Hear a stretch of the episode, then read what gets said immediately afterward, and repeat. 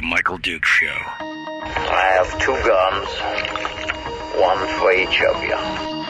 Firearms Friday. As Thomas Jefferson stated, it is the right and duty of the people to be at all times armed. be at all times armed. Say hello to my little friend. I say that the Second Amendment is, in order of importance, the First Amendment. The right to keep and bear arms is the one right that allows rights to exist at all.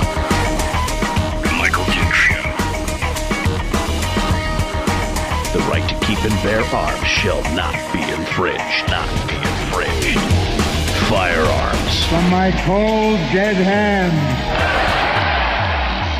Friday. Here's my rifle, this is my gun, this is for mine, this is for fun. Firearms Friday. Oh, yeah, baby. TGIFF. Thank goodness it is Firearms Friday. Hi, how are you? Welcome to it.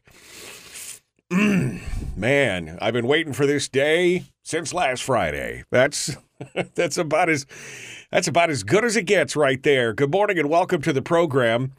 Uh, Friday is, of course, the one day a week that we uh, dedicate to the Second Amendment and to discussion of firearms and uh, gun rights and Second Amendment laws and discussion and phone calls and so much more.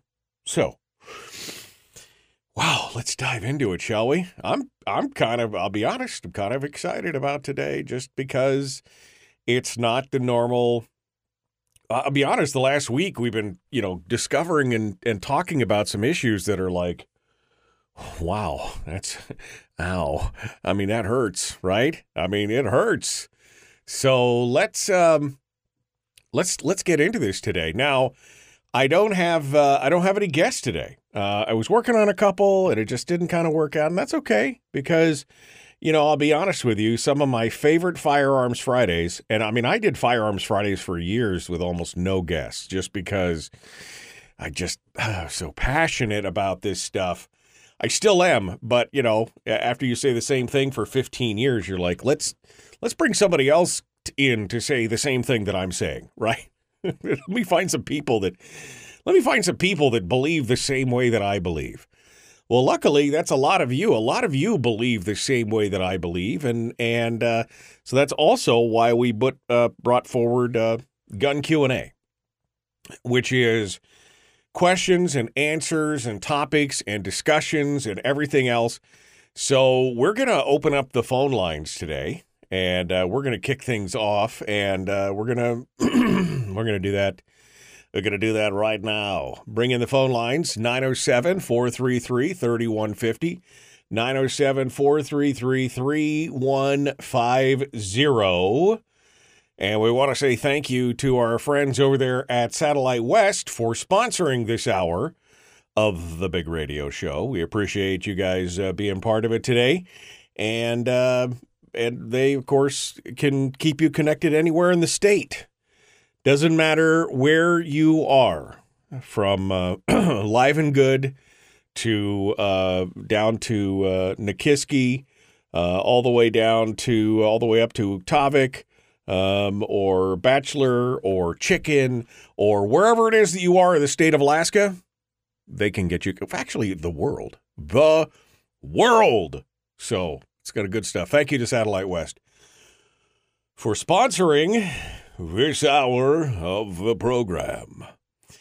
Um, so, uh, I and I want to say thank you. By the way, I want to say thank you to everybody on the replays of the program, and I'm not. So I'm talking to future you because we're in the present right now. We're live on the air. Uh, across the state with everybody and on the internet and everything. But can I take a moment just to say something to those of you who are listening on the replay, and there's a lot of you. There's 127,000 people in Anchorage who have downloaded and played the show in the last 12 months. Um, that's 10,000 people a month. All right. Thank you in Anchorage for doing that. Homer, you guys are doing real good too. 26,000 people. Fairbanks has got 20,000. You guys are slacking. I mean, you got twice the population that Homer does, and you, you You guys are slacking in Fairbanks. What's going on there? Just saying, you should be more. There should be more of you listening on the replay. But anyway, I just want to say thank you for listening on the podcast. Uh, that doesn't even count the replays on Facebook or YouTube or anything else. That was strictly the podcast. And so uh, lots of folks in uh, uh, lots of folks out there uh, who uh, listen. And I just want to say thank you for listening. And if you want to get the podcast, well, here's an easy way to do it. Oh, oh, oh, oh. Just go straight over to Spotify. That's the easiest way for me. That's where I get most of my podcasts come right off of Spotify. Uh, you could also use Castbox and Stitcher, TuneIn Radio, uh, iTunes, uh, you know, Apple Podcasts, and Google Play. Any of those will do it. So, anyway, so yes, there, yes, Brian, there's a long I in Live and Good. Live and Good. It looks like living good, but it's live and good. Um, I, I don't know why. That's just how it works. Um, all right. Uh, so phone lines are open 907 433 3150. Any topic related to guns, the Second Amendment, firearms, freedom, I mean, just about anything uh, up and and uh, and available today. I've got a I got a raw I got a I got a wild whisker here that just keeps tickling the end of my nose. It's driving me crazy. All right. so, the stories for today. What do we got? Well, uh, I know we're going to get a call from Fred today. I just know it. Fred in Rhode Island, I'm sure, is going to check in with us because here's the latest out of Rhode Island. Because uh, Tom Knighton's got a good piece over at Bearing Arms. Uh, you know, we don't talk much about Rhode Island when we discuss anti gun states, but we should. It is arguably one of the most anti gun states in the nation, on par with California, New York, and New Jersey. Now, we don't tend to talk about it much because it's a state with a population that would make it the 10th largest city in the in the country if it was not a state but a city. It's pretty tiny. It's pretty tiny. But it's a state, and for all the gun control they have, Rhode Island doesn't appear to have an assault weapons ban, but now they're seeking to change that. The Rhode Island Coalition Against Gun Violence Board said at a packed State House event for advocates to celebrate the reintroduction of a proposed assault weapons ban Think about the places you frequent your grocery store, your children's school, your places of worship, your favorite club dance hall, your workplace, your local movie theater, your own front porch. Frequenting those places should not be a death sentence for you and your loved ones. what? Should not be a death sentence. I mean, she literally said that. I'm just like, what is going on? What are you? I mean, uh, th- this is what they're doing. This because now I'm gonna make a I'm gonna make a point about this here in a second. So we're gonna circle back to that whole comment. Um, the the uh, the state of the state address in the state of the state address this month uh, earlier in Rhode Island, Governor Dan McKee hailed passage of the bill, the new assault weapons bill as one of his top priorities this year. The House sponsor, Jason Knight, said he already has 41 co sponsors of his version of the bill in the 35 member House. So that. That, that's that's right. But it remains to be seen if this will be the year the long debated ban finally becomes law in Rhode Island, where gun laws, including most recently a ban on large capacity magazines, have made incremental progress despite the full throated opposition of gun rights advocates who turn out by the hundreds in yellow Don't Tread on Me t shirts. Yes, the opposition is still there. But Attorney uh, General Peter Neronha cited case after case as evidence of the ever present risk, including one high profile case where a gun hoarder had eight ghost ARs Only eight? Um, let's remember the so called ghost guns have been banned in Rhode Island since 2020, but he had eight guns. He had. I mean, how can anyone believe that if a ban on homemade firearms didn't prevent this guy from getting these guns, that some kind of assault weapons ban? I mean, it was already illegal for him to own them, it was already illegal for him to manufacture them. But, you know, how can you? It, again, one more law, right? It never stopped any of it, anybody else from any eh, place else from getting one. You know, all the gun laws and the assault weapons bans and this and that and the other thing didn't stop these lunatics from marching into a mall and trying to shoot people up. I mean, there's already a law against, you know, people killing other people, but they decided to do that as well. You know, and if you do a ban, guess what? You're going to create a black market. You're going to create more criminalized activity because some enterprising criminal is going to say, "Well, I can sell some me, I can sell me some guns." Which I mean, again, goes right back to the whole prohibition thing and the rise of the mafia and everything. I mean, do we not learn any of these lessons from history? Are they so hell bent on doing these things that they cannot?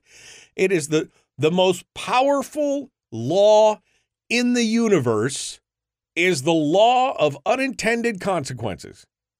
Can you not see what the consequences are for your actions when you do that kind of stuff? But let me go back.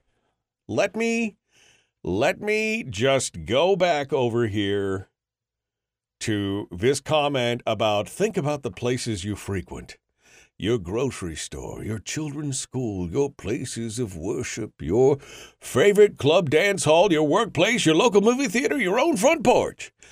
You know what about 90% of those things have in common? They're all gun free zones. They're all gun free zones. They are talking about going to all these places and shouldn't you be free from gun violence? Well, yes, because they're all gun free zones. Nobody should have a, I mean, you guys have already set that up. So they're here crying, you know, all this thing about shouldn't you just be free from violence in all these places? Well, yes, that's why they're gun free zones. You told us that when you got us to pass these things that said that they're all gun free. Because that's what's supposed to. happen. Now you're telling us that some people are going to break the law and do. I mean, this is the kind of ridiculousness that we're talking about. Today, I want to focus on the idea of gun free zones. Because I will tell you right now, gun free zones, if you want to eliminate anything in this country that would help keep people safe more than anything else, it is the elimination of gun free zones and the so called sensitive spaces, which just sounds stupid, but it's sensitive spaces. That's the terminology that New York used in their new gun laws, where they were, you know, every place from Times Square to your local synagogue to every place else were sensitive spaces where you couldn't get. You want to make America safer. You want to eliminate violent crime. You need to stop with the fiction that somehow criminals are going to listen to your laws and go, I was going to go into this mall with my gun and but now I see the sign on the door, so you know I'm just not going to. And I'm not talking about even criminals who are you know murderers. I'm just talking about major criminals or average citizens who go in and they see a sign that says, you know, guns, guns, carrying guns prohibited by law or whatever. And I mean, you know, first of all, the average citizen's going to go, oh, okay. And they're going to walk back out to their car and park their gun in their car or just go home. The criminal's going to go, man, I break the law anyway. What does it matter? I, I'm gonna I gotta go heeled because I got 16 other, you know, it, it's it's insane, absolutely, um, absolutely insane. But, uh, yeah, that's it. Could could you please prance around your studio the next time you say sensitive spaces? It's I mean that's the thing. It's a very sensitive space in here. Oh, I'm I'm scared. Stop. Don't. No. I mean, that's okay. There you go. All right, we got uh, more coming up. yeah, I know. Eight makes you a hoarder. They said eight guns like it was an arsenal, and I'm like, ooh, don't please don't look in my direction. That's all I'm asking. Uh, we got a couple lines on hold. We're going to jump into that here in just a hot second, but uh, going to take a quick break. When we come back, we will continue and uh, it'll be interesting. We got uh, we got more. The Michael Duke Show, common sense, liberty based, free thinking radio.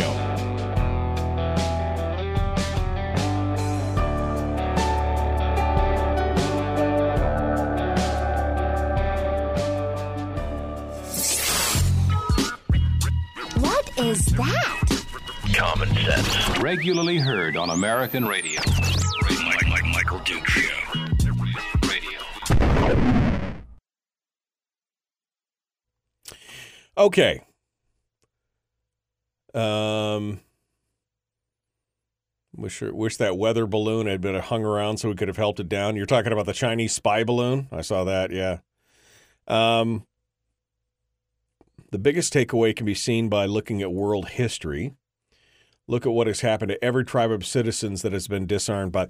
Well, that's Aaron Zelman's book, uh, dis, which is basically you know the gateway cult. What's it? The subtitle is Gateway to Tyranny. What is it called? Uh, Gun Control, Gateway to Tyranny, I think is what it's called, by Aaron Zellman. He highlights and he basically goes in and delineates every group of people who have been disarmed by their government and what their ultimate um, what their ultimate end is. And usually it's it's genocide and tyranny. All right. Um, are you guys hearing it when I do the when I have the voice when I have the voices on?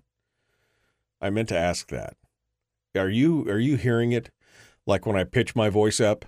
Like this? Because, hi. I mean, you guys hearing that? I'm just curious. Okay, yes. All right. Just want to make sure. I wasn't sure. Maybe I was only hearing it in my headphones, and it probably sounded really funny when uh, when I did that, and I was doing something like that.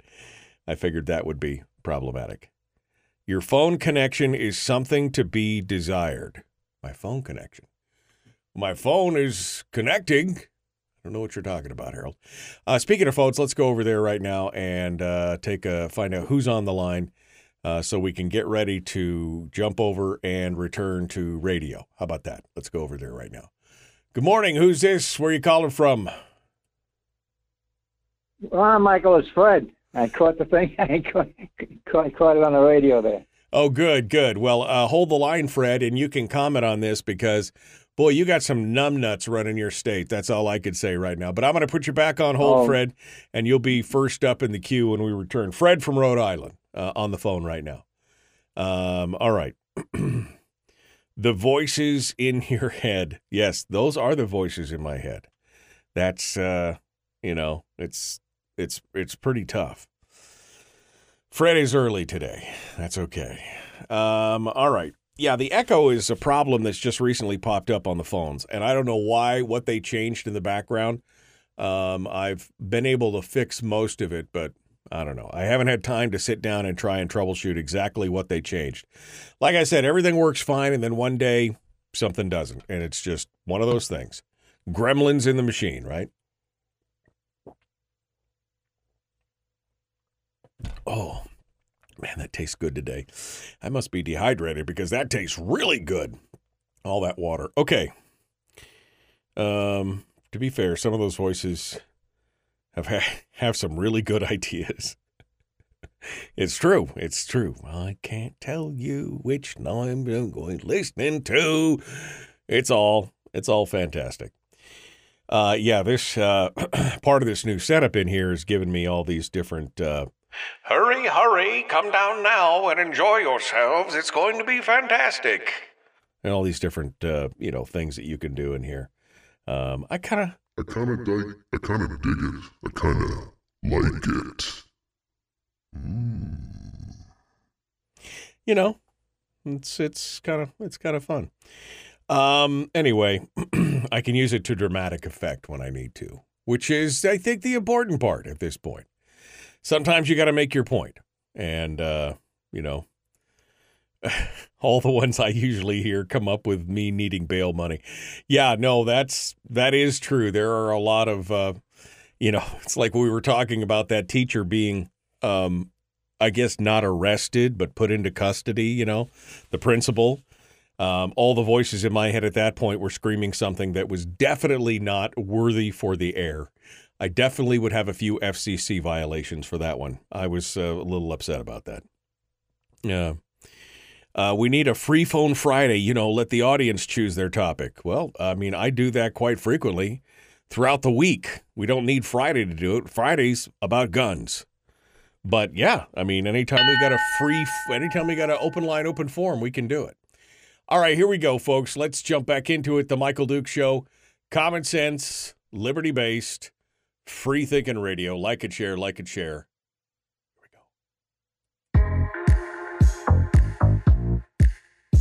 The Michael Duke Show. Not your daddy. Wait, sorry. Not your daddy? Ooh, not your daddy's talk radio. Whew. I was scared for a second. Thought we were going down. Here's Michael Dukes and the show. Oh, man. Yep, that's right. Not your daddy's talk radio show. Let's uh, continue on here. Our buddy Fred, I done conjured him up. I started talking about his. Uh, I started talking about his uh, his state, and poof, he appears. So let's get Fred's take on everything that's going on down in the tiny little state of Rhode Island.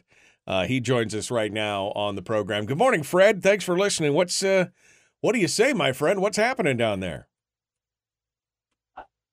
Well, good morning, Mike. Yeah, it's the you know it's the, it's the same thing I've been ranting about all along. You know, it's the uh, it's it's it's the wokes. You know, the out of control wokes with this crazy notion that you know they, if you disarm everybody, all your problems are going to go away. You're never going to have any more murders. You're going to have any more robberies. You're not going to have any more any more violations of violations of law.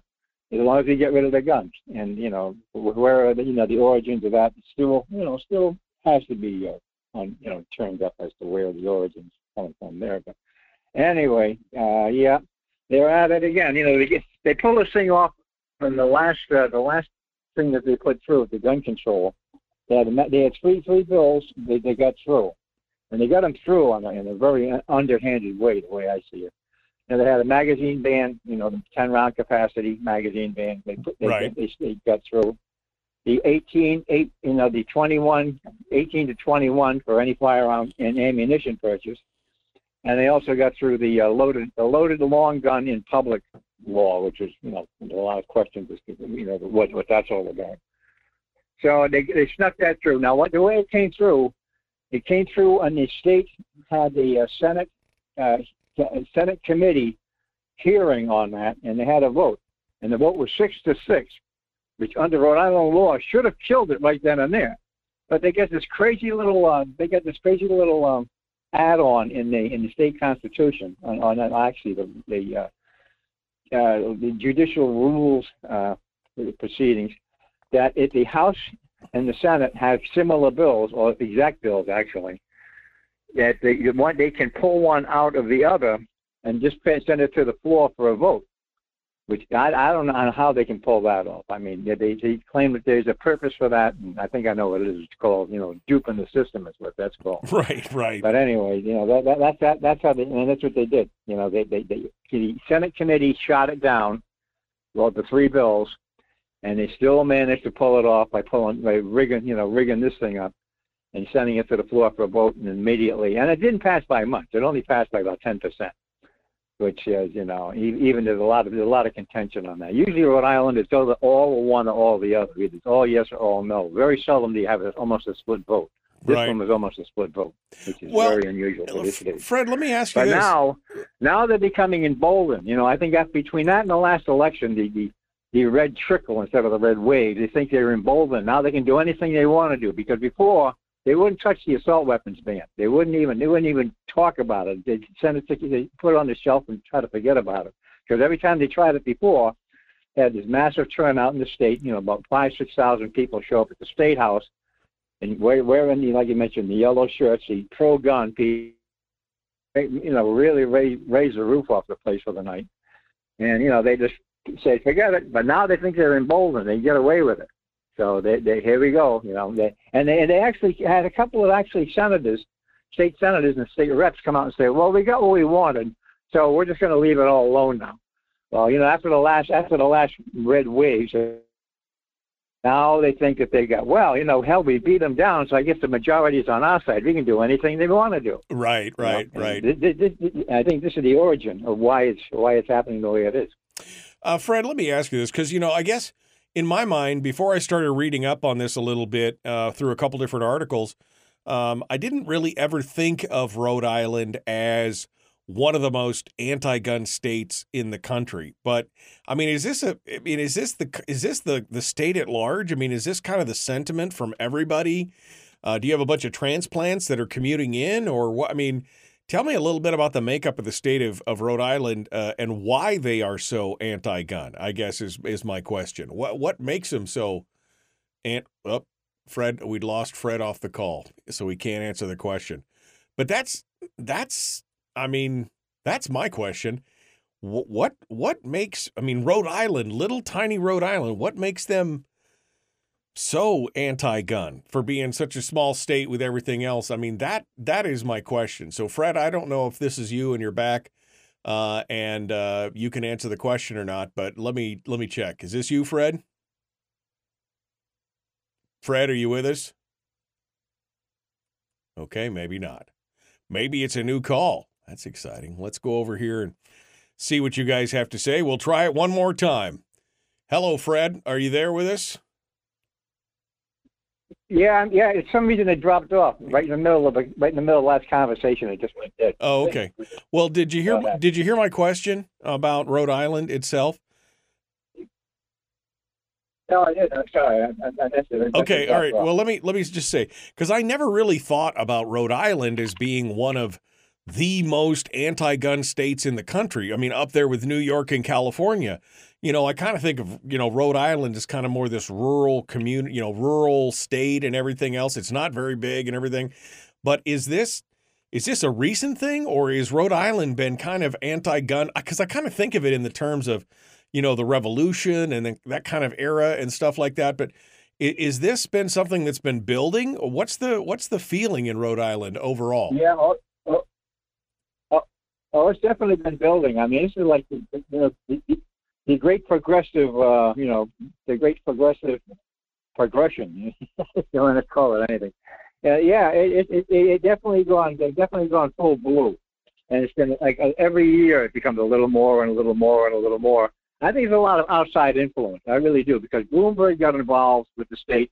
Uh, you know, when the last governor was in before she became the Commerce Secretary. God help us all now. However, you know, when she was around, she was in, she had a lot of a lot of a lot of doings with Bloomberg. So I think a lot of that stuff came drifting in with him. You know, I, I think there's a, a, lot of origins to this. A lot of um, really started ramping up then. They've always been kind of a little anti-gun here, but at least at least they used to be fair about it. Now they're no longer fair about it. At least they had a little bit of common sense. Now there's no common sense at all.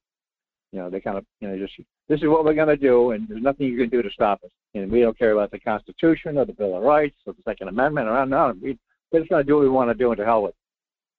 This yeah. is this is their attitude up there, and, and uh, you know, I think they're going they're going to be in for a hell of a fight this time. I think.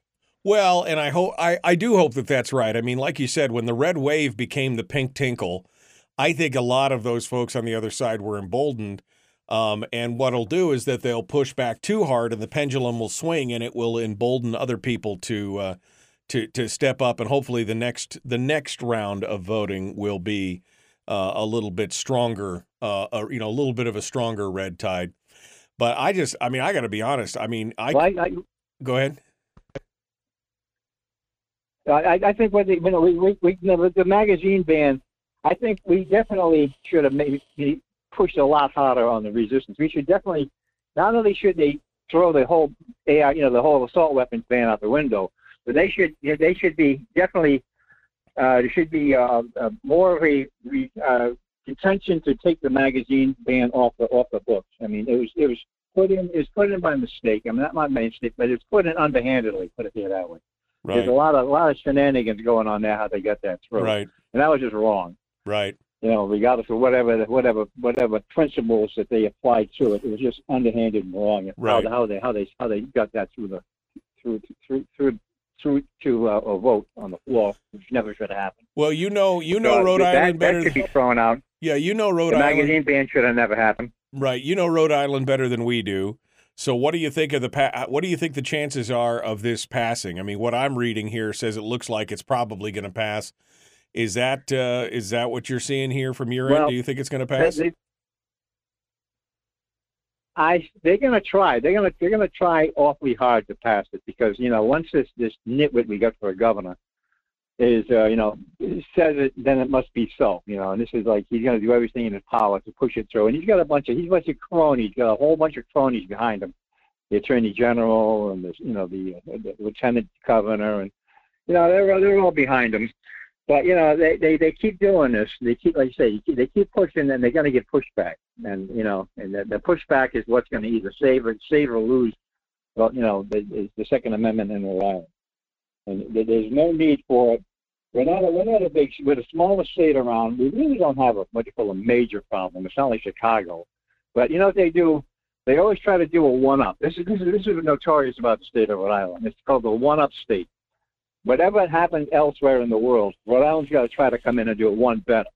Right. You know, for whatever reason. I mean, Massachusetts has a gun ban, you know, the AI, an assault weapons ban. Rhode Island has to have it, but ours is going to be even more restrictive than this. you know, but Massachusetts had the magazine ban, which allowed a grandfather clause for them to keep it. In Rhode Island, you're a felon if you have a more than 10 round magazine in your possession. You know, you see how, see how that goes? One up all the time on everything.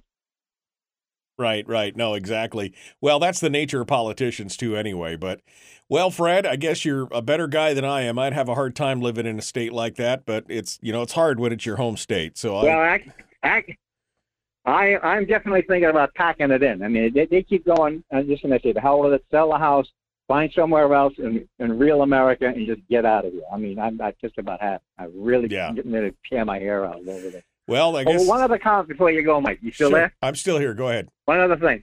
Your podcast, your podcast occasionally, uh, like last week, for some reason the podcast didn't come up. You had came up as Firearms Friday on the podcast on the banner, but it was actually in Thursday. it's actually the 26th and Thursday came through. I don't know. It's kind of a glitch in the uh, in the, uh, in oh the ghost programming. ghost in the Just machine or know. something. Okay, well I appreciate that.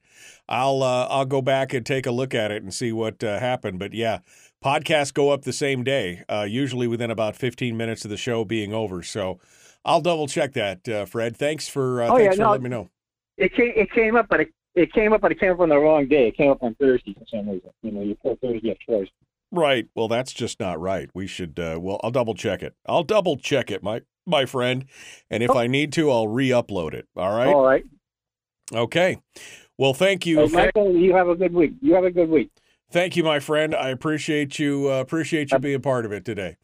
Um, all right. That uh, Thank you. that uh, brings us to well, that brings us right to the end of the segment. Look at that.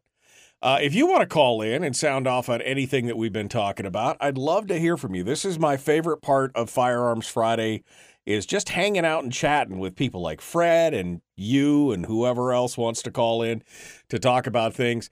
I got some other stories that are going on uh, as well, and uh, we'll uh, we'll be talking about uh, we'll be talking about that. But I really kind of want to focus today again on this idea of gun free zones. How somehow, some way, a gun free zone is going to keep you safer than you being able to protect yourself from some ne'er do well or bad guy.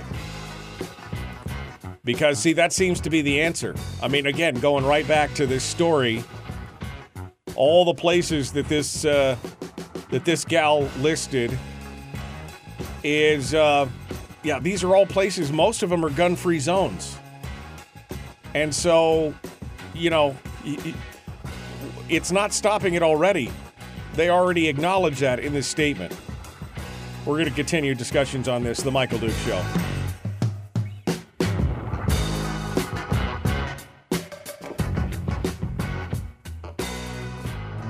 We're broadcasting live through a series of tubes. allowing all of these uh, entities to provide streaming stuff uh, going on on the, on the, the internet. Well, it's kind of hard to explain. Sorry. Streaming live every weekday morning on Facebook Live and MichaelDukesShow.com.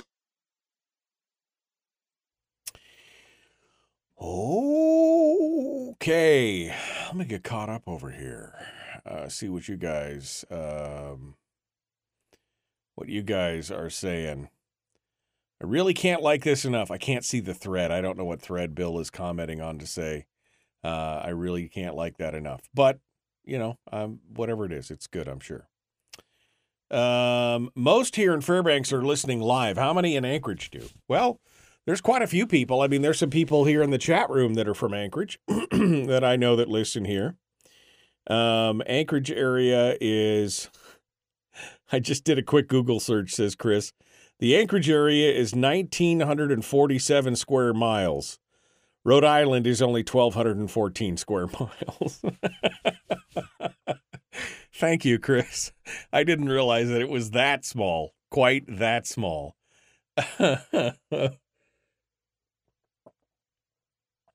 oh man. Um let's see. Um I'm looking here. From hand waving freakoutery. H uh, HWFO is hand waving freakoutery. That's a Substack that Brian and I both read. I think Brian turned me onto it to begin with. No mass shooter is sitting at home saying, Boy, you know, I'd love to go shoot up a school today if only I had an AR 15. But unfortunately, all I have access to is this crummy Glock 19, so I guess I'll go play Xbox instead. The entire idea is asinine. Mass shooters aren't choosing the AR rifle because it's better at mass shootings. They're choosing it because they're idiots. If they weren't idiots, they wouldn't be mass shooters. That pretty much sums it up nicely. That pretty much sums it up nicely. In fact, I posted to my Facebook page here recently. I posted a um, um, I posted an article from Hand Waving Freakoutery uh, that it was something about the the the math of the tinfoil hat gun prepper or whatever. It's a fascinating article because it actually looks at the statistical probability of needing a firearm to defend yourself against your government, against bad people, against all different kinds of stuff. And it is a fascinating look because he's a hydrologist. The guy who writes the article is a hydrologist that deals a lot with floodplain issues. And he takes the same formula that they use to factor in, you know, the hundred year the hundred year storm and what's the potential and what's the what's the potential for your area to have a flood in it over the course of a 30 year mortgage and every I mean it's it's fascinating. You should go read it right now. Definitely an interesting article. Uh, go check it out. Um, uh, and uh, Brian said he's posted his latest piece in the Common Sense Corps, which I saw, but I have not read yet.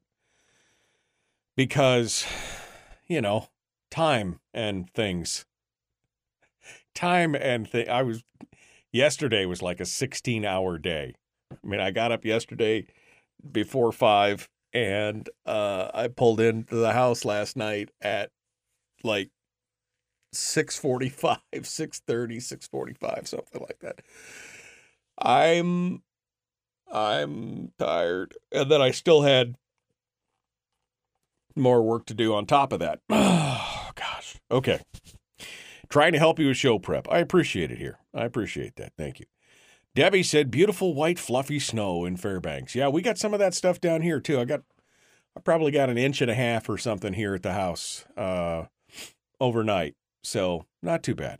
Not too bad. Gary says the only gun free zones are those with detectors in place, period.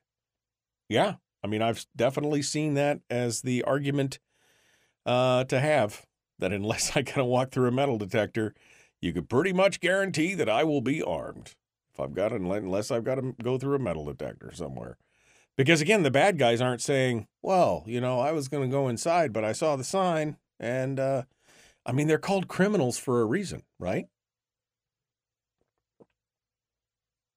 Oh, yeah, definitely must be dehydrated today. Okay, um. I'm looking through here. I'm looking uh up eight to seven pipeline welders. I'm just I'm going back through here looking through uh, uh looking through a lot of the uh, uh comments from early on. Uh, eight makes you a hoarder. I still was laughing about that because, yeah, what does that make our friend Greg's Greg Collins? If eight makes you a gun hoarder, what, what does a few more than that count as? That reminded me of the news story about the guy who got busted for having an arsenal. An arsenal. And then they took a picture of his arsenal laying on the back of a police cruiser. And it was uh, an old busted down 22 squirrel rifle, a 38 caliber revolver, and uh, was it a shotgun or was it an AR? I can't remember. But that was the arsenal, apparently. That was the arsenal. Those three guns was an arsenal, and I thought, oh man, if he's got an arsenal, what do I have? A supply dump?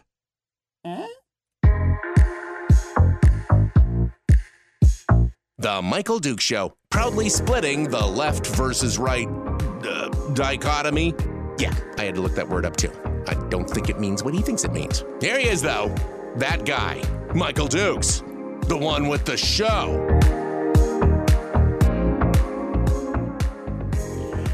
Yeah, we were just talking about the size of your arsenal. I was remembering a news story here. God, this must have been 10 years ago, maybe more, where some police, uh, you know, came in and and they uh, they busted some guy for some reason, and the news media was like, "Yes," and they confiscated his arsenal of firearms, and it was a it was a news story, like a television news story, and so the camera pans over to the trunk lid of this police cruiser, and laying on the trunk lid of the police cruiser is like this old busted up 22 you know pump action 22 or i mean whatever squirrel gun essentially a 38 caliber revolver and i it must have been an ar maybe it was a shotgun i don't know it was another long gun of some kind but this was his arsenal these three guns are an arsenal and i was like my god if that's an arsenal what do i have a supply depot I mean, is that what it is? I mean, is this is mine an armory? What are the qualifications? How many do you need? That's a that's a question. How many do you need?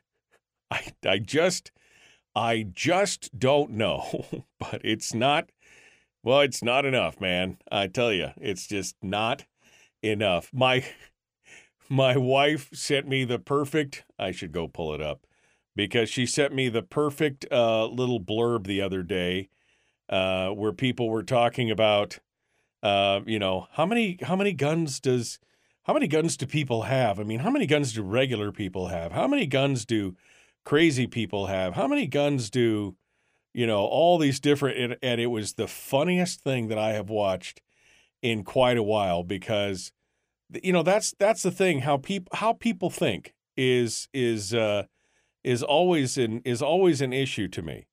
I mean, how do people think about this kind of stuff um, when they think of well, how many guns should anybody have? I mean, first and foremost, I don't know, ladies, how many pairs of shoes do you have? And should that matter?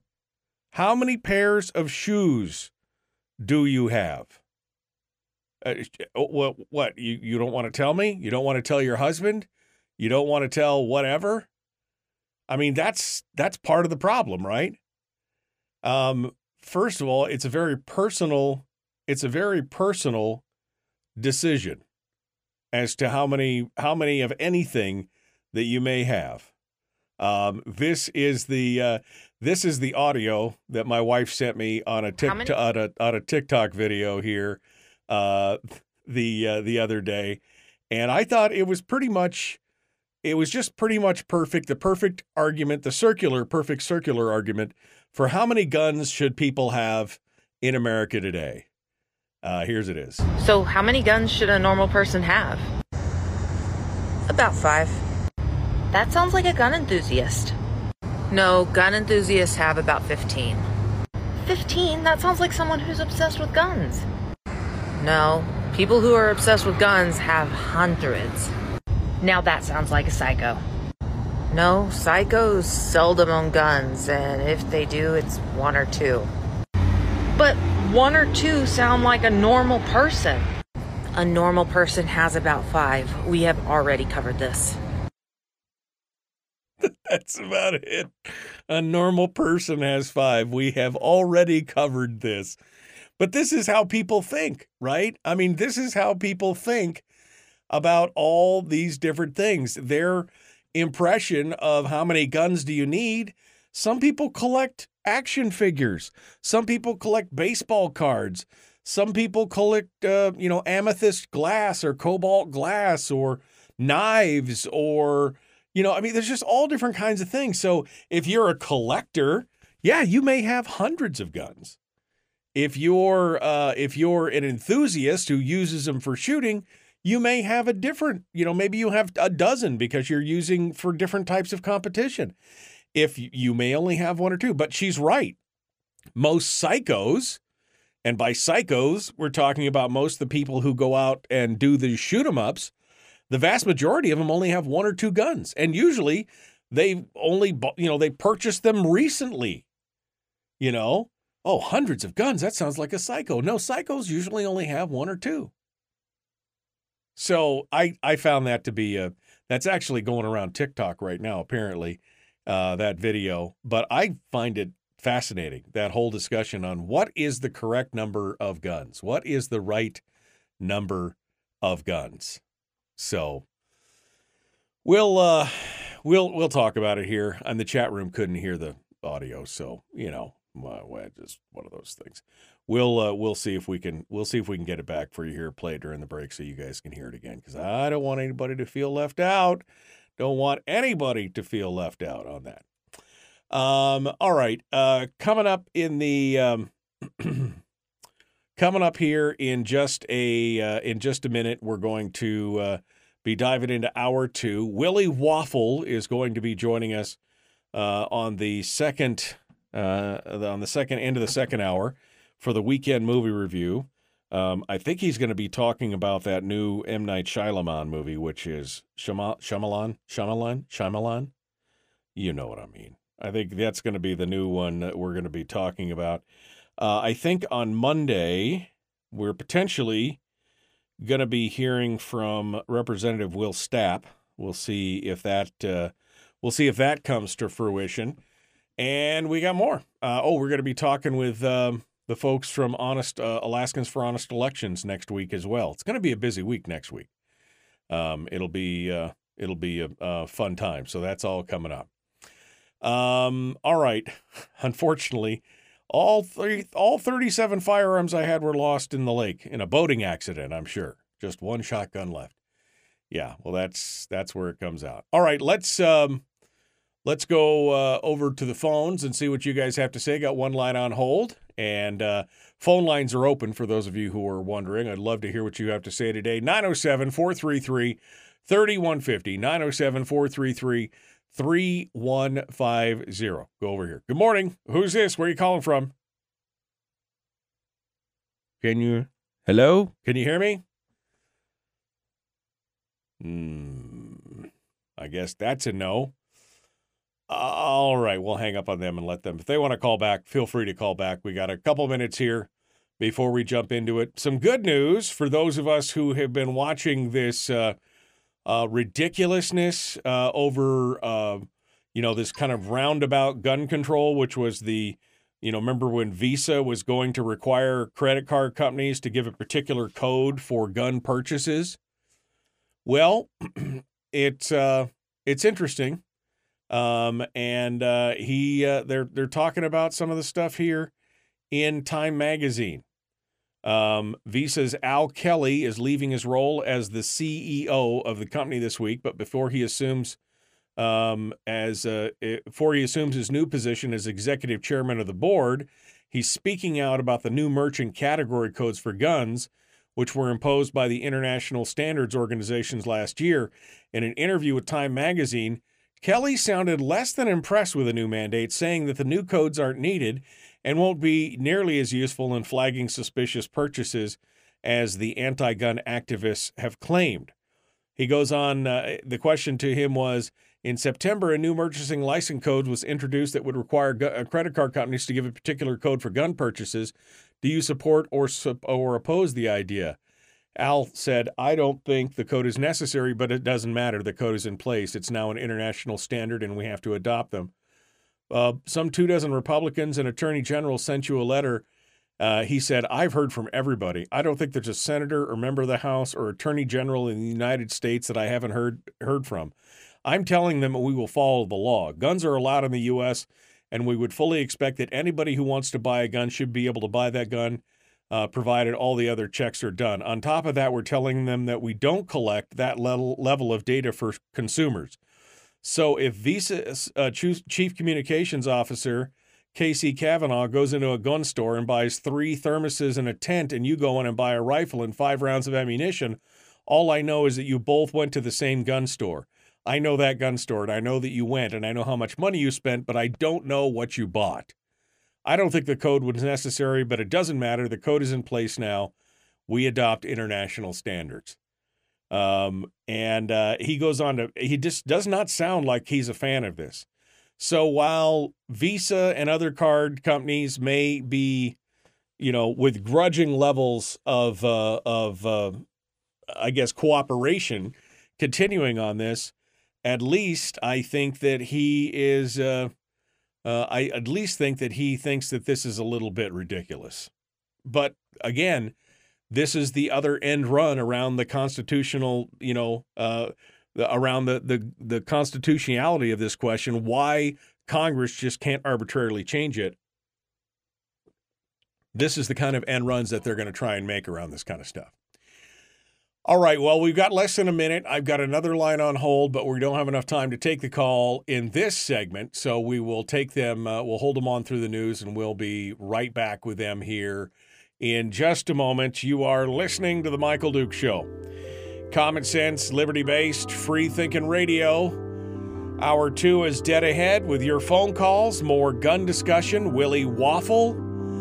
We, we might talk about sensitive spaces sensitive. I'm very sensitive. We are going to talk about that and, of course, gun free zones. That's going to be our topic for today. We will continue with more after this.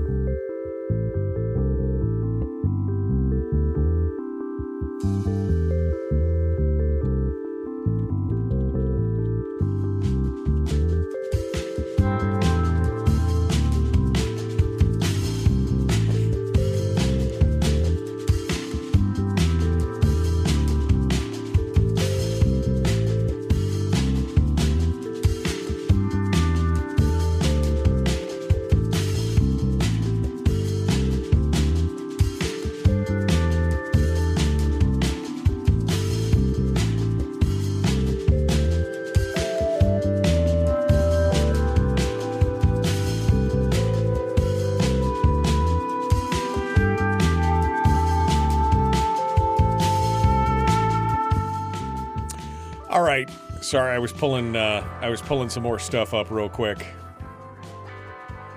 uh, about uh, gun-free zones. Our old buddy Dr. John Lott has written about this pretty exclusively. Um,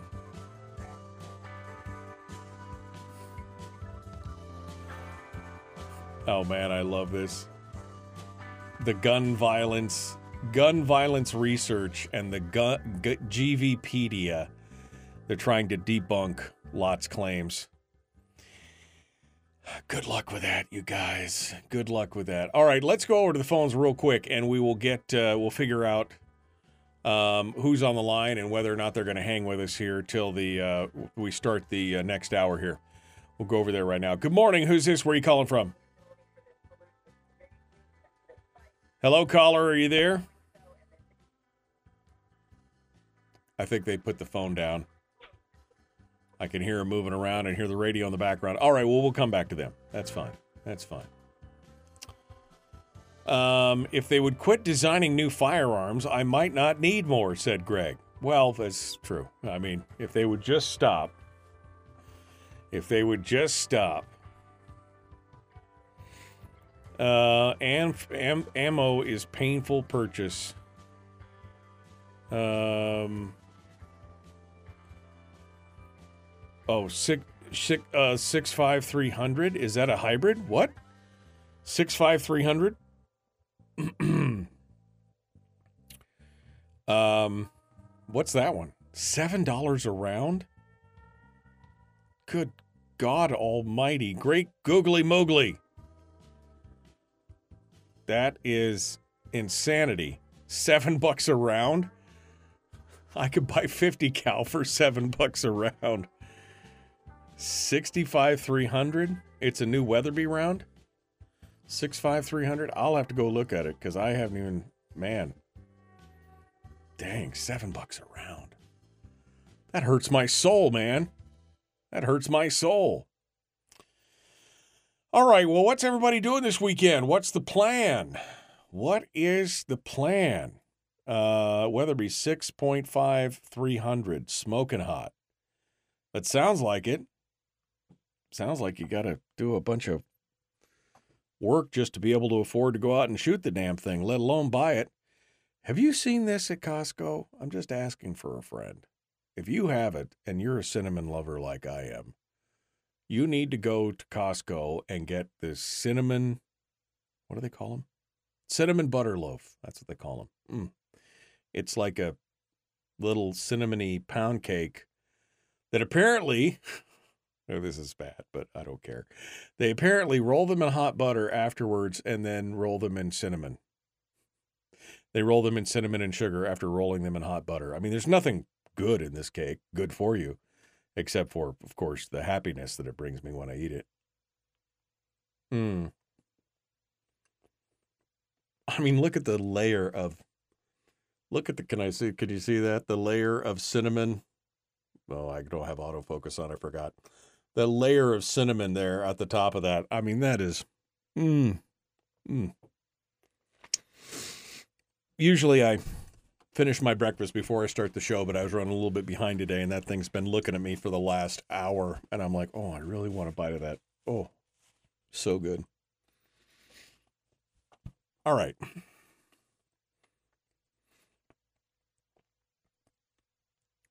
What else are you guys talking about here? Oh, the sound. You know, that's a bummer. I need to figure out. Unhide all. I wonder. Let me try this. Let me try this again. Let me try this again and see if you guys can hear this. I thought I had this fixed the other day, but apparently like I said, sometimes when you change things, it uh, it makes a change all the way around. Let me see. Let me see if you guys hear this. Um, hurry up and start. Come on. So, how many guns should a normal person have? So, did you guys hear that? How many guns should a normal person have? I'm just did did you guys all hear that when she said that? How many guns should a normal person have? let me know. I know there's a delay here, but I don't know how much of a delay. So, nope, didn't hear it. Well, that's uh that's irritating. Well, you know what I'm going to do? Can I uh oh, I know. I know how I can do that. I I've got I've got the tools and I've got the talent. I can make this happen. Uh let me go back over here. And I could do this over here because she originally sent it to me on my phone. And I can do it right here. So, how many guns should a normal person have? About five. That sounds like a gun enthusiast. No, gun enthusiasts have about 15. 15? That sounds like someone who's obsessed with guns. No, people who are obsessed with guns have hundreds. Now that sounds like a psycho. No, psychos seldom own guns, and if they do, it's one or two. But one or two sound like a normal person. A normal person has about five. We have already covered this. So, how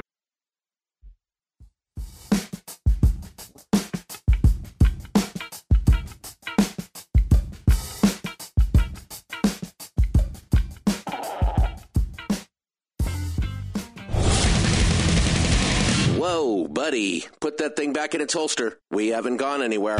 I don't understand. Check out the Michael Dukes Show.com for information on how to get access to the podcast. The Michael Duke Show. I have two guns, one for each of you. Firearms Friday. As Thomas Jefferson stated, it is the right and duty of the people to be at all times armed. To be at all times armed. Say hello to my little friend. I say that the Second Amendment is, in order of importance, the First Amendment. The right to keep and bear arms is the one right that allows rights to exist at all. The Michael Duke Show. The right to keep and bear arms shall not be infringed. Not be infringed. Firearms From my cold, dead hands. Friday. Here's my rifle, this is my gun. This is for fighting, this is for fun. Firearms Friday.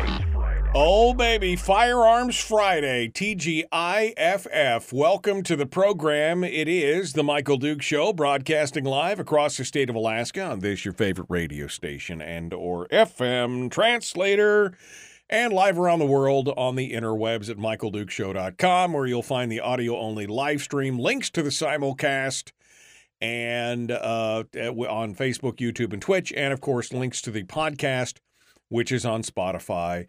And if you're listening on the podcast later on, I just want again want to say thank you for being part of the show even after the fact. I appreciate that. So, um, it's good. I, I appreciate you guys. Thank you for thank you for coming on board. All right, uh, hour two of the big radio show, and uh, we have um, it's just me and you. Got no guests. We do have well, we have one guest. We have Willie Waffle. Willie Waffle, of course, is always going to be uh, coming on at the end of our Friday shows, unless we have some kind of technical difficulty. But uh, he's always here because that's the best way for me personally to start off my weekend. That's what I enjoy. All right. Uh, well, the phone lines are open at 907 433 3150. We had somebody hold on through the news. They've been here for a while. So let's first jump over to them. And uh, but you're welcome to call in. I got plenty of lines open at 433-3150 and, and powered by our friends over there at Satellite West. You can find them at satellitewest.com. Let's go to the phones and see what uh, folks have to say. Good morning. Who's this? Where are you calling from? Michael, this is Ron in North Pole, and I just wanted to let you know that you gave me a new assignment this morning. And what what is, I'm what have assignment to what what, on my wife. She, what what assignment was that? I got to now I got to know. well, I, I've got to keep a closer eye on my wife because she has two. She she has wait a second. She has two guns, and now you're like, well, wait a second. Um, Psycho the thing. Oh man, maybe we got a problem here, right? I mean, Yeah. that's you know. And in addition, uh, you you stole you, stole my thunder earlier. I was going to use the word depot for myself. Yeah, depot. Yeah, I mean, should it be? Is it a depot? Is an armory bigger than a depot, or is a depot? I think a depot is bigger than an armory. So, I don't know. If three guns is an arsenal, then I mean, how many guns are in an armory, and then how many guns are in a depot? Uh, I just I don't know. I, I just don't know. It, it uh, how much is in a supply dump? I mean, where does a supply dump fit in the middle of all that? So, all right, Ron. Well, I appreciate it. All right, we'll, Thanks. we'll catch you loose, Th- Dad. thanks, my friend. I appreciate you calling in and joining us today. What Ron was referring to, for those of you who don't know what he was referring to, is I played a bit of audio at the end of the last hour. Uh, asking, you know, how many guns does a normal person have? And this video is actually going around on TikTok right now, and uh, it's uh, it's it's it's pretty dang funny. Uh, the original video has got um, uh, the original video's got gosh, I don't know how many million, how many millions of views. Uh, it's like thirty or forty thousand views on this video. Um, but I think it's, uh, I think it's interesting. I'll play it again because uh, I think it's, uh, I think it's a, I think it's a good, uh, good audio. So here's, here's what we were playing earlier to say how many guns are normal. So, how many guns should a normal person have?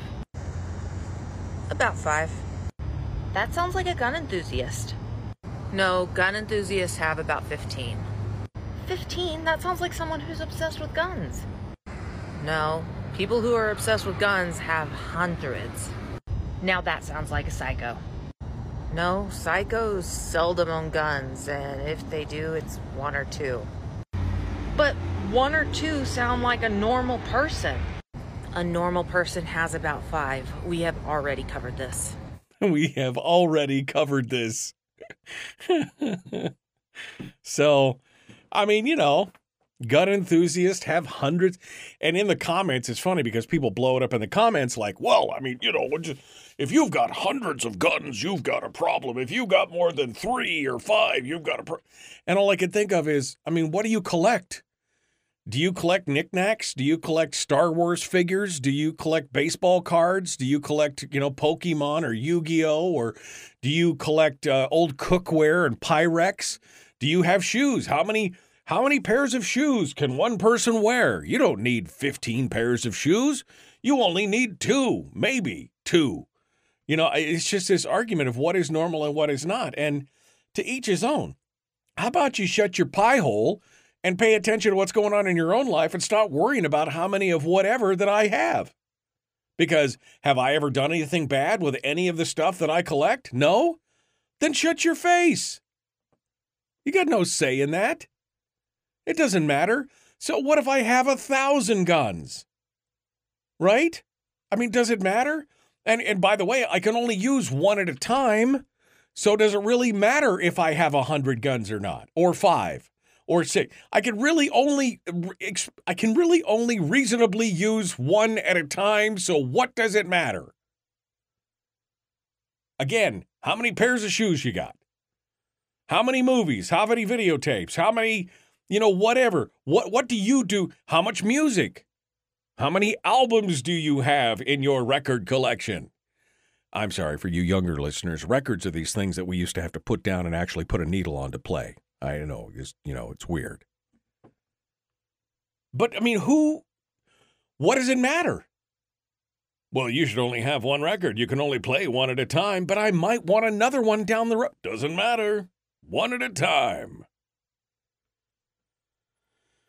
I mean, it's it's uh it's crazy. But it's again this idea that somehow you know if and she's right. I mean, she is right. If you're a psycho, most of the folks who are like violently psychotic don't have firearms and if they do, it's usually one or two. And yeah, the average person probably has five firearms. The average gun enthusiast probably has five firearms. Some of us are a little more enthusiastic than that. That's okay. But again, what does it matter? I don't see anybody giving Jay Leno a hard time for having 53 cars in his garage. Right? Because again, he can only use one at a time. It's it's just it's it's crazy. How eh, how you know? Oh, thank you. Brian actually dropped the TikTok video. Uh, that's one of the versions I think of it uh, in the chat room. Okay. Um, sorry. Records, books, Bibles, guns, movies, music, shoes, baseball hats. I knew one guy that had he was i mean he he i mean that guy had i want to say it was like 400 500 different baseball hats i'm like okay uh, great whatever man. Uh, i mean you know but i mean he could only wear one at a time but he wouldn't wear them because that would deflate the value of them right? It's like it's like the guy who who uh who plays with action figures. No no i don't play with them. I collect them because if you play with them, they they they go down in value if you play with them. I was wondering, wait, um, if you does that mean you would want to play with them if they didn't go down in value? You know, I'm just I'm asking. Uh, anyway, but this is the look. This is the mentality of most people out there. Most of the non-gun people is that boy, if you have more than one gun, you must be a psycho. Uh, if I had 12 guns, but I only use one at a time, how does it, why does it matter? They just, they can't wrap, see, because this is like, I can't understand why the guy would want to collect baseball hats. You might not be able to understand the lady that collects silver teaspoons, right? Isn't that what that's a thing, right? The colonial teaspoon collection where they collect spoons from different, you know, whatever. I don't understand that either. Um, you know, or fill in the blank, whatever it is. I mean, I own two pairs of shoes and a pair of boots. That's it. I don't need 15 pairs of shoes. But some people are like, no, I like shoes. I what more power to you. I can't understand it, but more power to you. That's where we're at. And that's the difference between needs and wants. And Richard said, no one needs to understand because it's nobody's business. You're not wrong. If I'm not doing anything wrong, then what I have is none of your business. Period. Debbie says her mom collected angels and bells. Okay. Why? I don't know. It trips their fancy, whatever it is. If you can afford to collect it, then you should be able to collect it. So, I mean, it, it, it, I just, that's just the, that's the bottom line. I don't know how we got off on this topic, but oh, it was Ron's phone call because he said his wife owns two guns, and according to that, according to that video, she could be a psycho for only owning two guns. So he's going to have to keep a close eye on her. Oh, it's just whatever. Gun free zones is what I wanted to talk about. Gun free zones, because you know what's the most dangerous thing in the world? Gun free zones. It's the most dangerous place to be, period, statistically. And um, we're going to talk about that here in a minute. How about that? How about that? We will continue our discussion in just a moment. The Michael Duke Show, common sense, liberty based, free thinking radio. Uh, I do have the phone lines. What do you collect? I suppose you could tell me that too in your phone calls. And how many of them do you have? I'm curious now because I'm really thinking. I mean, what else is there out there to collect? 907 433 3150 is the phone number. We. Well, I'm sorry. Gail just said, I collected men with guns. Does that count? Well, I'm not sure if that's. All right. Back with more right after this.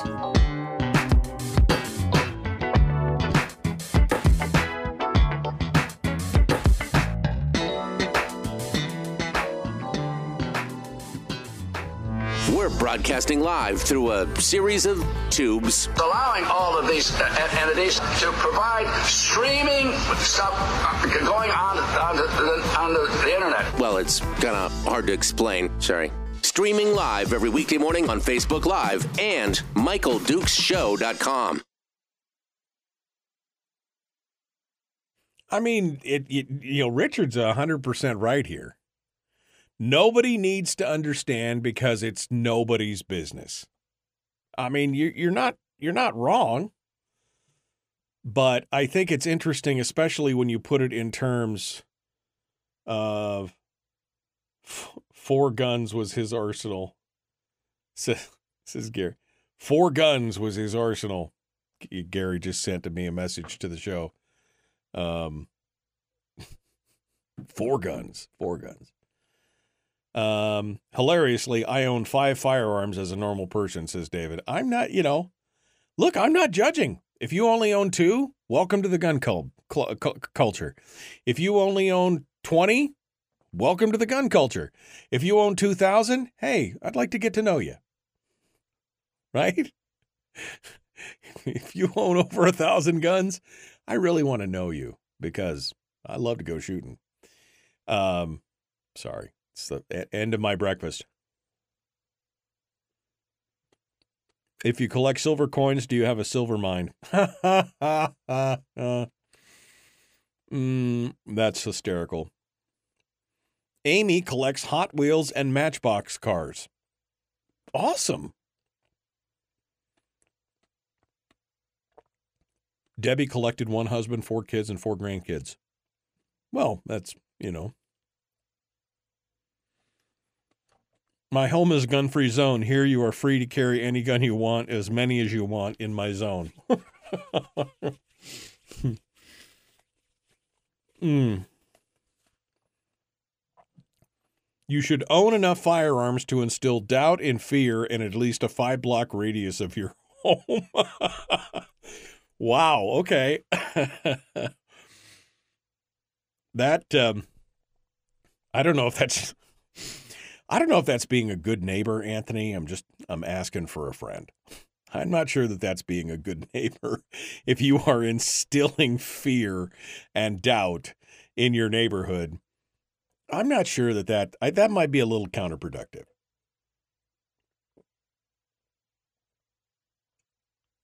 Oh man. Okay. Dr. John Lott. Oh my word. Uh, gonna copy that. I can. Let me do this. Let me do this. I want to do that. Uh, okay.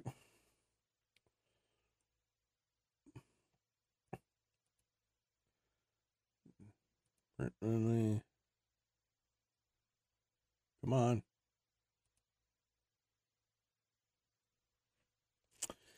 Okay. I'm trying to print this whole article here. Oh my god. Nothing worse than a paywall on a I'm looking this story is like no thanks. This story is like 5 years old but I can't uh, I can't get it to show up and I'm trying to use my PDF thing here to come on.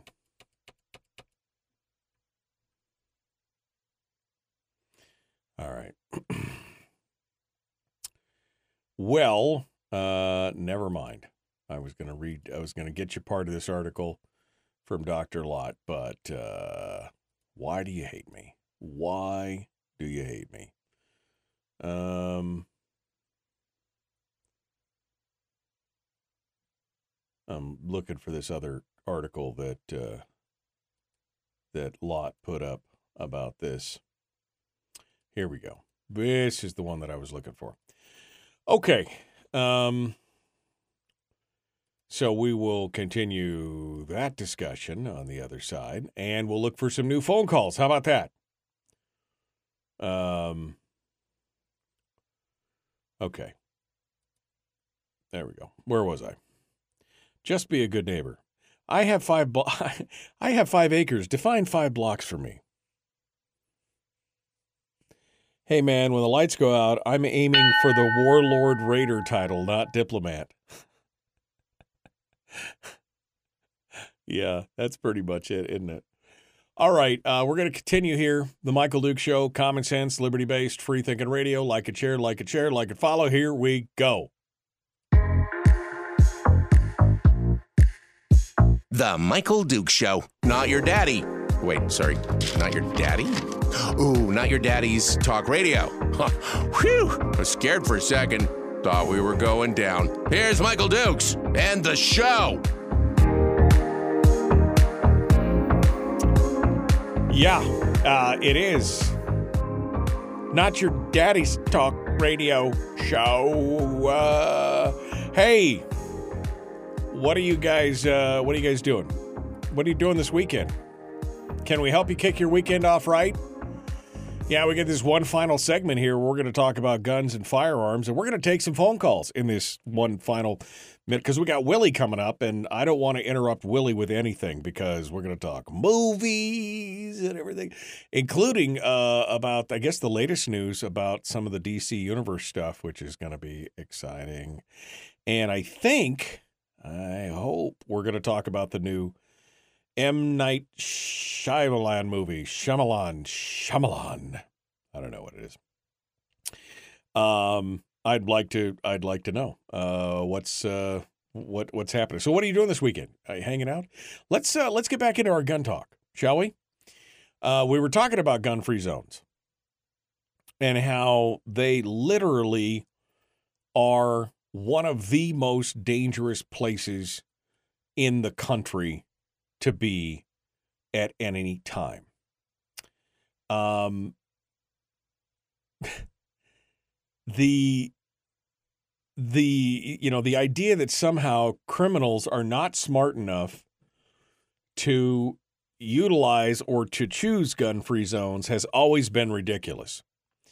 Um, since 1950, more than 98% of public mass shootings in America have taken places have taken place where citizens are banned from carrying guns. In Europe, every mass public shooting in history has occurred in a gun-free zone, and, in, and Europe is no stranger to mass public shootings. Um, this is from a John Lott article in 2017. Um, in a recent column in uh, in another paper, he said someone had made the argument that killers pay no attention to gun-free zones. He incorrectly claims that this is the consensus view of academic research. Um, last year, a young Islamic State sympathizer planned a shooting at one of the largest churches in Detroit. An FBI wiretap recorded his reasons for picking the church. The guy said, It's easy, and a lot of people go there. Plus, people are not allowed to carry guns in church. It would make the news. The killers are crazy, but they're not stupid, right? There was another, uh, it was one in California. The, I mean, it was the 20, maybe it was the San Bernardino attack, but the killer actually wrote in this in his journal when he was, because, you know, the, the, the one kid in the San Bernardino shooting uh, uh, attack, he actually wrote it down all the, like his whole plan was in his journal, which they found in his place after he died uh, and after he committed the attack. And he specifically stated that he chose to he chose a gun-free zone because he knew it would be a softer target. He knew he would not face the resistance that he would from a place that potentially had guns. Dr. Lott goes on to say the killers might be crazy, but they aren't stupid. Picking defenseless targets means being able to kill more people. A long list of killers explicitly have stated this reasoning, including the 2015 Charleston, South Carolina church shooting, the 2012 theater shooting in Aurora, and the 2015 attack in San Bernardino, California. In 2013, Interpol Secretary General Ron Noble warned that even extraordinary security is unlikely to be able to keep weapons out of a soft target. As a result, only the terrorists would have weapons. Uh, in a March 2013 uh, uh, report, it was a survey by Police One. 86% of police officers who were surveyed this is a 450,000 member private organization of police. 86% of them said that casualties would have been prevented if legally armed citizens had been able to carry guns in places such as Newtown and Aurora. Again, gun free zones. Dr. Lott goes on to talk about how he and Professor Gary Mauser released a survey of all economists in late summer of uh, 2015. And it was a survey of all economists and criminologists who had published peer reviewed empirical research on firearms, and the results were very different. By 66% to 32%, economists and criminologists answer that gun free zones are more likely to attract criminals than to deter them. A 60 to 40% margin thinks that guns in home do not increase suicides, and a 62% to 35% spread says that guns are used in self defense to stop crime more often than in the commission of a crime. Gun free zones are magnets for murder. Even the most ardent gun control advocate would never put gun free zones at his home. Let's stop putting them else up where. This is an argument that I've made for a long time. I mean, if you are in a neighborhood and you have a sign in the yard, uh, you know, in front of your house that says, I'm the NRA and I vote, and the guy next door to you says, I'm a proud supporter of Handgun Control Incorporated. If you're a criminal, which house do you think you're going to go into? Right? I mean, I'm asking for a friend. If you are a criminal who's casing a neighborhood and you see a guy with a big truck and gun rack in the back, an empty gun rack, and, you know, all kinds of hunting stickers and stuff on his truck. And in the next house, which looks equally, you know, lavish and affluent, you see a Prius with a Joe Biden sticker in the back window and a proud supporter of Gun Violent Prevention Incorporated. I mean, which place would you rob? It's a it's a pretty simple equation. And somehow you thinking that you're just going to somehow you thinking you're just going to put a sign up and it's going to stop bad guys from doing bad things, I will remind you that they're criminals and they break the law, that it's already illegal to hurt someone, to shoot someone, to kill someone. It's already illegal to plan a murder and carry it out. I mean, it just, uh, it makes no sense. It's just, I just it's no sense whatsoever. Mikhail just said he came back in from being outside and caught his caught his 11 year old watching the show this morning. He's so proud. Well, good morning. Good morning, uh, and thanks for listening. I mean, come on, what? This whole idea of gun free zones is so ridiculous. And then what New York and New Jersey and California and Hawaii are all trying to do with these sensitive space things. Sensitive. Sensitive spaces. I mean, you know what I'm talking about? Well, sure. Go, go ahead. You can carry a gun, except for here, here, here, here, here, here, here, and here. Well, wait, that's like the whole city. I know, but, you know, hey, at least we didn't take away your rights, right? And of course, the federal government has already struck down huge swaths of that law. They said you can't abrogate the law by saying, oh, we'll give it to you, but you just can't exercise it anywhere. There is no precedent for that but it doesn't stop them. I mean, New York's law has been enjoined piece by piece all the way down the road, and you'd think that they'd get the message, but no, New Jersey said, sit back and hold my beer. Watch this. And then they put out a one that's just as restrictive as New York's. California thought a little bit better of it and didn't, but then Hawaii turned around and did it anyway. They put the same kind of list out. Well, it can't be in churches, it can't be on public. You know, oh, by the way, by the way, that shooting that took place um, in uh, Washington, D.C. on Wednesday. Yep, it was in a metro, public transportation, a gun free zone. And the, among many sensitive places in D.C. where concealed carry is prohibited is the buses, the trains, and the public transportation systems. That's currently the target of a lawsuit filed in federal court who are arguing that the ban on lawful possession is both unconstitutional and a public safety risk that prevents responsible gun owners from protecting themselves. And guess what? That's what happens when a man started shooting at Metro patrons on Wednesday morning. Three people were wounded, and one Metro employee who tried to intervene was killed before the suspect was taken into custody. But it's a gun free zone. And if somebody had been able to fight back, maybe they could have stopped this guy. I mean, they tell the story of this guy, and it's a long, rambling. This guy was free inside the subway for a long time shooting various people and making his way from platform to platform and doing all kinds of stuff. I mean, yeah. I, again, another gun free zone. Because, you know, because that metro. It's a sensitive space. Uh... Yeah, sure. Sensitive space and a target rich environment for criminals because it's like shooting fish in a barrel. You can't get off the damn train. If you get one who gets on the train with you, you're in trouble.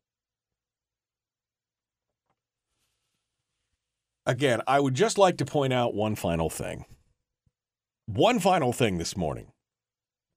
Statistically, now I'm going to talk about gun owners, but in the form of concealed carry holders, right? Now, a lot of places now are constitutional carry, so you may not see you may not see this, but statistically, concealed carry permit holders commit crimes at a lesser rate than even police officers. Police officers statistically commit more crime than concealed carry permit holders. So why shouldn't they be allowed to go pretty much anywhere? Because it doesn't fit the narrative and it makes people nervous. Nervous. The Michael Duke Show. Common Sense Radio. Willie Waffles up next.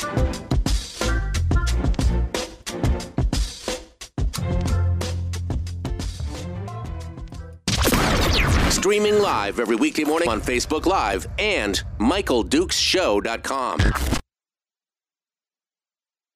Okay.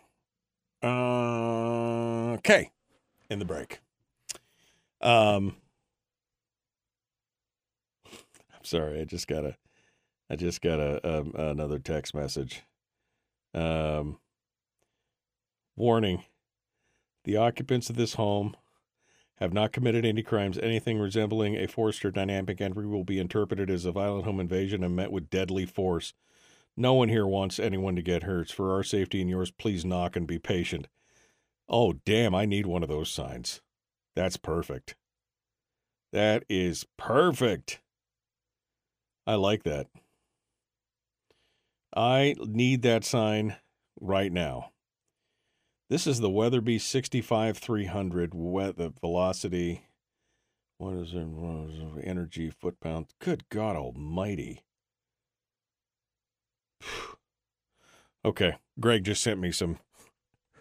Greg just sent me some ballistics on that 65 300 Weatherby. Um, it's a monster. It's a monster. All right. Um. Okay. Uh, let's see. Um, people. No, now people. Now, sometimes you guys go off on a tangent, and I'm like, "What are we talking about?" You guys are like talking about growing plants and stuff, and I'm just, I'm freaked out. Um, we call them soft targets in the military, says Anthony. Gun free zones are basically advertised zero resistance areas for would be mass shooters and psychos. Yeah, that's pretty much it. Uh, the day one of these mass shooters raids the police department, an NRA event, or a gun show, I'll eat my boots. Um, the uh, safe spaces are a misnomer. Let's be real. Carry and keep your mouth shut. Uh, maybe the gun free zones and other idiocy is a way around the government trying to push the process of natural selection. Yeah. Yeah. We should get some of those signs, uh, uh, Greg. That's a, mm, yeah. You're talking, oh, Laura's talking about the, forget the name, and talks about our laws and how all of us commit three felonies a day. Yeah, that's the, it's actually called Three Felonies a Day uh, by John Fund, I think is the name of the author. Uh, I actually interviewed the author of that book about 15 years ago. Fascinating, fascinating book. Um, let's see. Um, wait a second. Did Richard just call everybody in Nikiski abnormal? He said, I saw a guy on a snow machine the other morning out by the Nikiski pool with an AR strapped on his back and could have cared less. Okay? The longer I live here, the more I am seeing how abnormal life was down there.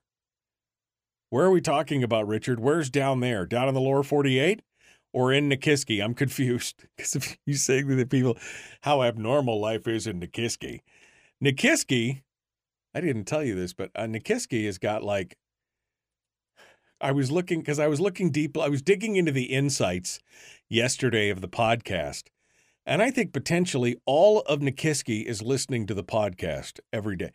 I got last in the last in the last seven days. Where is Nikiski? Because uh, I was like, what? Um, oh, maybe it was the it's because it was the last twelve months. That's why. In the last twelve months, I've had uh, no, it wasn't. It wasn't Nikiski. It was Ninilchik. Sorry, my bad. My bad.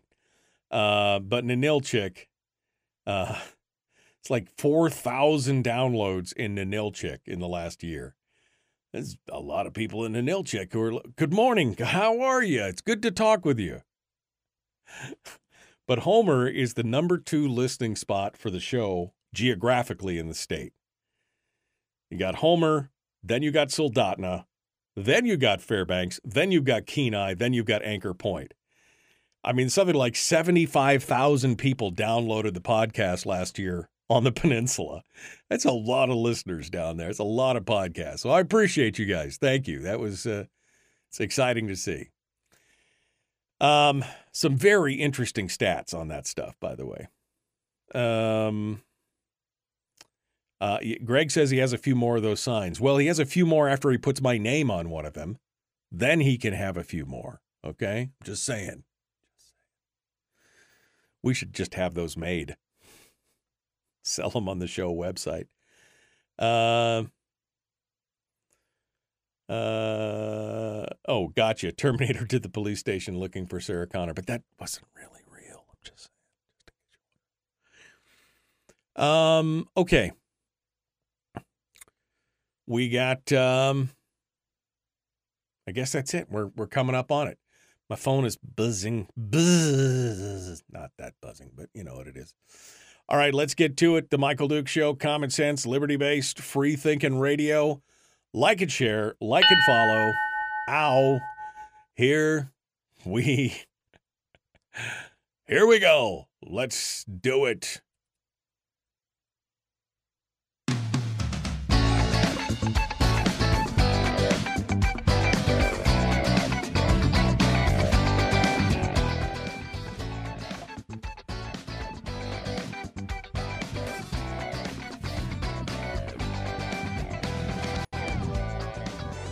Okay, um, it's the weekend and it's Friday, and I'm still tired. But it is what it is. It's fine. We're gonna make it through. One final, one final day to the weekend. Willie Waffle, wafflemovies.com. You know you can't start your weekend without a little waffle. Uh, so, hey, let's go over there and see what he has to say. Good morning, my friend. What's happening?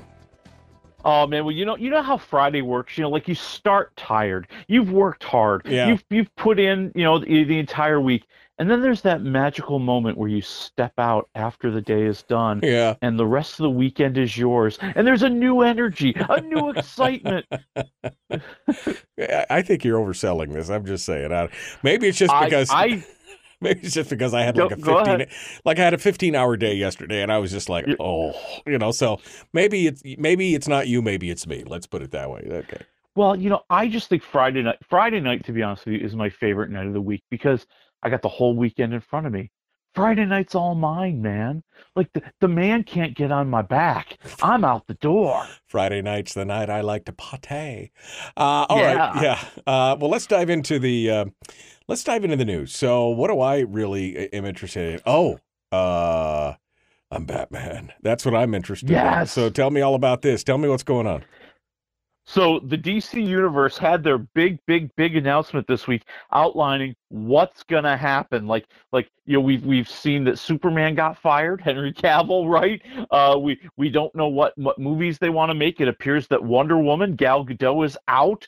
Uh, you know, and and so they finally kind of announced what they're gonna do, and they announced their lineup of various uh, new movies and TV shows that they're going to be uh, putting out there over the next few years. And they came up with this new deal. And here's here's what gets really interesting. They announced that there's going to be the Batman Part Two coming out in 2025 with Robert Pattinson. Okay. However, he's not going to be like the Batman. So they're going to have a core DC universe set of movies, and they're this is going to be like Shazam. Aquaman 2 is going to be in here. The Flash is going to be in here, and two new additions to the uh, to the group. Superman Legacy, which means they're going out and getting a new Superman, they're rebooting. Right. And a Batman and Robin movie. Wait a minute. I thought Robert Pattinson was Batman. No, see, they're going to take some of the pre-existing stuff that they know is going to make a lot of money and they want to do sequels on, and they're going to call that the DC Elseworlds. Right. So the DC Elseworlds, for those of you who don't know, is a series of DC comics that are essentially parallel universes. It gives the comic book manufacturer a way to spin off the main storyline and not have to not have to worry about continuity or anything else. And so it's a parallel universe. So Robert Pattinson is Batman, but in a parallel universe. Yeah, and the Joker movies are also going to fit in here. So Joaquin Phoenix is yeah. the Elseworld. Yeah, exactly. Which I mean, okay, I mean that's that's fine. We've seen the Kelvin universe from Star Trek. We've seen some of this stuff, but I'm really curious as to who they're going to have play their mainstream main timeline Batman. Uh, and Superman. Now that they got, I mean, I, can't, I don't, I, I can't understand the sacking of Henry Cavill. I just, I just, my Yeah. brain just hurts thinking about how, why, why would you, why would you do that? I, I think what they're looking to do is they're looking to get the young Superman from the start. You know, they want to get some up and coming kid who's like 23, 24, and they know they can get three or four sequels out of him before, uh, you know, the, the price tag and his body gives out. And uh, same thing with Batman. I think that's going to happen there. I was curious, though, they're going to do Batman and Robin. Have we Right. learned nothing Uh, from the previous Batman and Robin attempt? Yeah, I don't know. I just, you know, I'm shaking my head. All right. Well, I mean, DC still trying to rival the Marvel universe. I don't think it's going to happen. I just, you- it's hard to put that genie in the bottle. Although now they do have, um, what's his name? I've not not Kevin Feige, but uh, the the the Guardians of the Galaxy guy. Uh, Yes, James Gunn. James Gunn. Now James Gunn is now flipped sides and he's over at DC. So maybe question mark? I, I don't know. We'll we'll have to see. Um, Bad Boys, Will Smith, Martin Lawrence, and I loved the first one and I actually like the second one. I don't I have not seen the third one, but now I have to because there's going to be a fourth one. Yeah, you can't escape the bad boys, man. That's right. Yeah, they're bringing them back. You know, and and and of course did so in the most internet way possible. A video of Will Smith showing up at Martin Lawrence's house, announcing that yes, they have signed on for a fourth Bad Boys movie. We don't know when it's coming out. It's in pre-production right now. It's got a completed script, and uh, I think the question is. How much of a discount did they get on Will Smith this time around? You know, like they were like, you know, yeah, Will, we, we'd like to have you do the movie, but you know, you, you got this whole slap thing going on, and uh, Yeah, you know, he didn't do himself maybe- any. Yeah, he didn't do any do himself any favors uh, in that thing for sure. Um, I mean, it just No, go- goes it just goes to show you that just because you're rich and famous does not mean that you're happy. Um, I, I I don't remember. Did we do the third one? Did we talk about it? Was Well, there? That's the interesting part. The the the the um the place in history that the third one really takes right now. It was the last great pre-pandemic blockbuster. Oh, okay. It had just come out Yeah. uh, in that weird like February time period, and then like it made a ton of money, and the world shut down. Yeah, I didn't and see it. Bad Boys was the last movie many people have seen in Yeah. a theater. That's crazy, isn't it? Um, and no, Oh. no, no announcement when it's going to be or how long it's going to be to get out. It's going to be a while, obviously. It's going to be a while. I, you know, if they're in pre-production now, I, I would say you're looking at maybe, uh, maybe fall 2024. Oh, okay. All right. Well, we'll we'll watch it. Uh, my kids will be excited because I didn't realize that they were all closet King of the Hill fans. Uh, I've only seen it a few episodes of it, and it's just I don't know it's just not really my thing. But my kids are all constantly, you know, quoting King of the Hill. Well, it's it's coming back. It is, and you know, because because every TV series that used to be popular when TV was popular Oh is being brought to streaming now. Right. Right. So, King of the Hill is returning. It's going to Hulu. It you you know used to be on Fox, you know, the big network, but now it's going to be on Hulu, and they're bringing back a lot of the original stars. Mike Judge, who's also the creator, Kathy Najimy, Stephen Root. More of the folks are going to be there, and um, you know, we don't know when. Again, they make the announcement, and then Mhm. eventually they'll let us know when it's coming out. They, you know, we want to we want to milk these announcements for everything that there were. Well, this is the thing. It's like I mean, last week we were talking, maybe week before it was, you know, that '70s show is now that '90s show, you know, and things like that. I'm like, for the love of God, would you people please stop rebooting or rehashing or do, give me something new and interesting? Everything Everywhere All at Once, most interesting movie I have seen easily in a decade. I mean, weird, funny, ridiculous, action packed. By the time it was over, my cynical son, who will hardly ever watch a movie with me, and sat down for the first five minutes of it and stuck through the entire thing, went, that, that, that was amazing. He goes, that movie was. It was weird, but it was so good. It was just, I mean, he was just agog about it. And uh, what, give me more like that. Give me more Rian Johnson. Give me more good, new ideas, please. But but that's hard. You have to work hard at that. You have to take a chance at that. You know, it's so much easier to take this name brand that has an instant built-in audience and just bring it back. They did it with Full House. They did it, like you said, with that 70s show. They did it with Futurama. Futurama did some new episodes. Yeah. I mean, you know, Oh they my just God. they just bring it back because now, you know, you have half the work to do to make people know what it is. Now you just have to put all the hard work into trying to make it good. Yeah. Well, it's CSI Miami, CSI New York, CSI LA, CSI Detroit, CSI Poughkeepsie, right? You know, it's Hawaii 5 another reboot. It's Magnum PI, another reboot. I mean, it's all these shows that are like, you people, can we just have a single original thought? Can you guys rub one together for me somewhere out there? Please. That's why when I see good stuff like Bosch or uh, uh, Yellowstone or something like that, it's so good and so refreshing because it's a new story. Thank God. Thank Yeah, God. Sorry, I didn't mean to get ramped up about it, but yeah, it just pisses me off. Uh, all right, Got to get it out, man. Finally, uh, Jay Leno, um, he may be cursed. That guy may actually be under some kind of Bruja Striga witch's curse. yeah, I, the Grim Reaper is determined to take Jay Leno from this earth. Okay, so as you know, he had the big serious uh, or serious fire uh, where he had the burns on his face from an accident in his garage when he was working on his car. Right. And uh, he revealed that. Uh, oh, by the way, a couple weeks ago, I also had a motorcycle accident. right. Not just a motorcycle accident. He's got two broken ribs, two cracked kneecaps, and a broken collarbone. Right. So he was driving his motorcycle, which he was test driving. Thought he smelled ga- thought he smelled gasoline, which whoa, now you're a little afraid of gasoline. Decides to cut bit. decides to cut down an alley to to pull over to see what it looked like. Didn't see the chain strung across the end of the alley and got sucked right off his motorcycle. Yeah, because some guy doesn't want people parking in his lot anymore, Yeah, and he put yeah. up a big chain. Yeah, Yeah. And and you know, and the funny thing is, Le- Leno, when he he said this, he said, "Listen, I didn't make any announcement because, dude." The, you get a pass on the first one. You know, when when I had the, the, the car fire and the burning, you know, everybody's like, "Oh, that's too bad." Second time it happens, people are gonna start making fun of you. Yeah, no, exactly, exactly. They're called danger prone. That's exactly what it is. Yes. Uh, let's jump over to the movies and the streams. First up, uh, Gunther's Millions. A quick, uh, quick hit on this new Netflix docu series.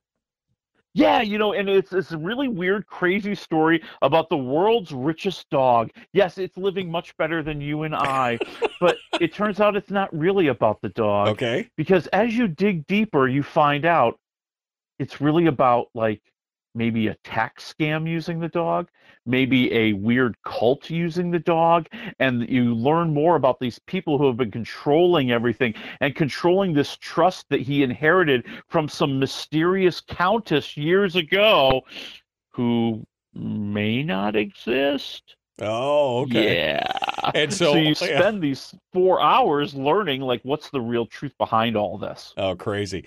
So it's not like the dog is really rich, but he's got to have humans to help him. So we got to pay them and they've got to live with him in the nice place and everything else. Well, and then, yeah. And, and then, like, you know, the guy who runs the trust, the guy who's in charge of the dog says, you know, we're going to have a whole bunch of beautiful models move into this house too. And uh, we're going to study them and, and take pictures of them all the time and video of them all the time and encourage them to, uh, well, you know. And it kind of starts to morph into something really weird. oh, man. Okay. Weird. Gun- Gunther's Millions. All right. Negative one to four waffles. What do you say? Three waffles. Really? It's it's Yeah. that it's that interesting.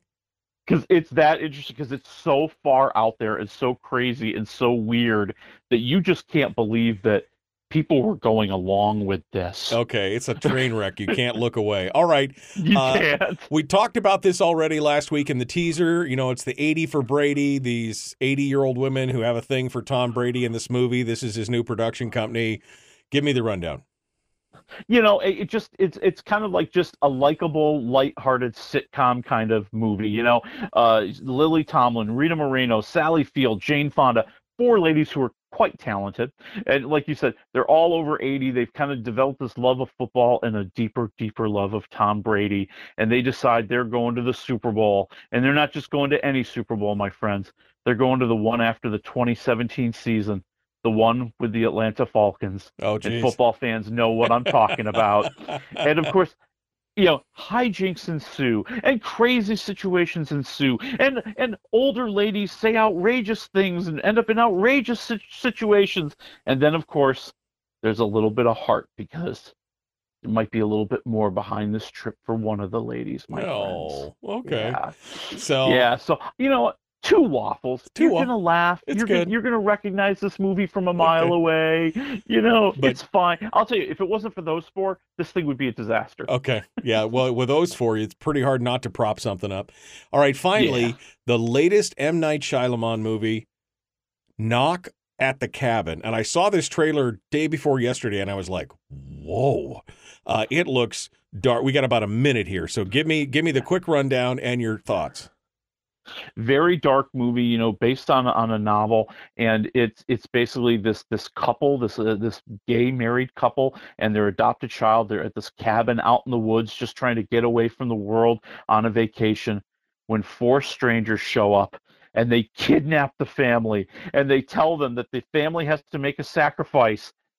One of them must kill another member of the family to save humanity. And as the movie goes along gonna happen like right maybe something weird is really going Right. on You see know, t- and- tidal waves, planes falling from the Yeah. sky. It's like, what is going on? yeah so no big twist but definitely kind of a surprise ending a, a taut ending i'm going two and a half waffles Okay. All right. Willie, we're out of time. Thanks for coming on board, my friend. Folks, we got to go. We'll see you on Monday, The Michael Duke Show.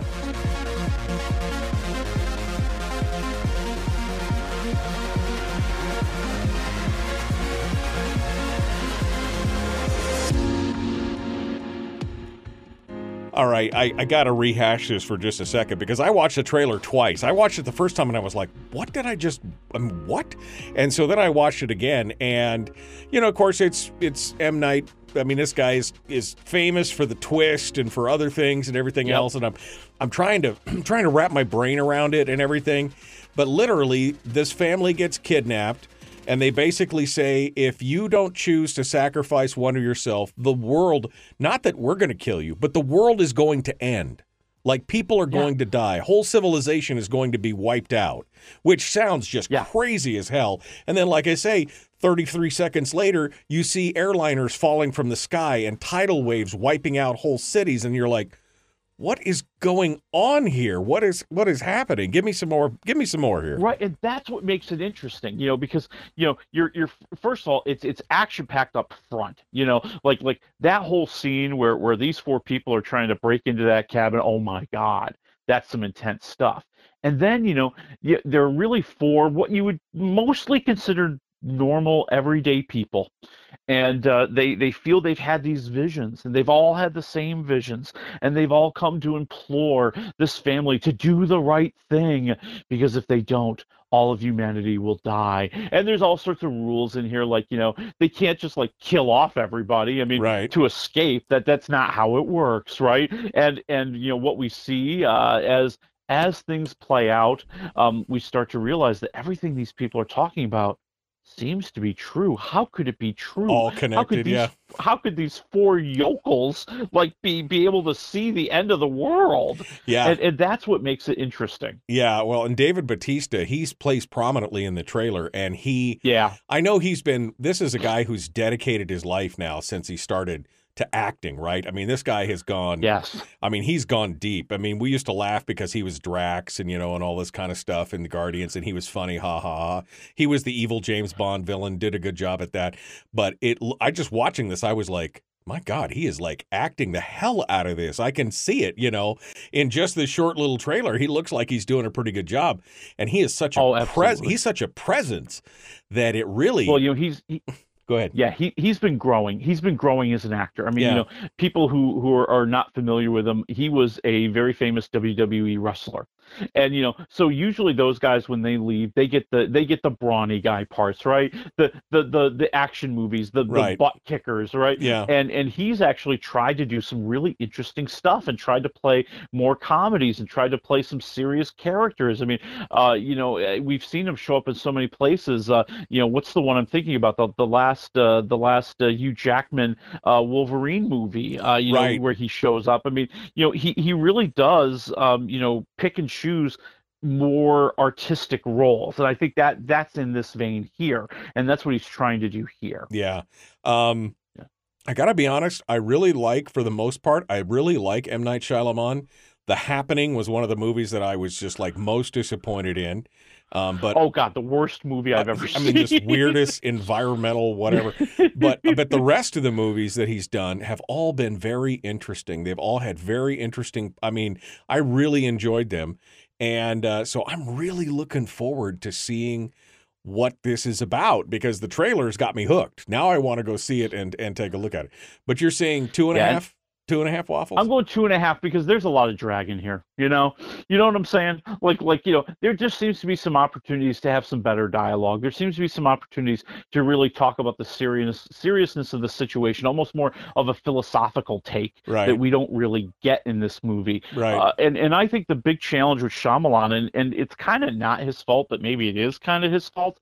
You're always waiting for the big twist. Yeah. And and so you know because that's what he became famous for. And I think he's trying to do other movies like this where it's not about the big twist. It still can be a surprise. It still can be shocking, Yeah. but it's not about the twist. Right.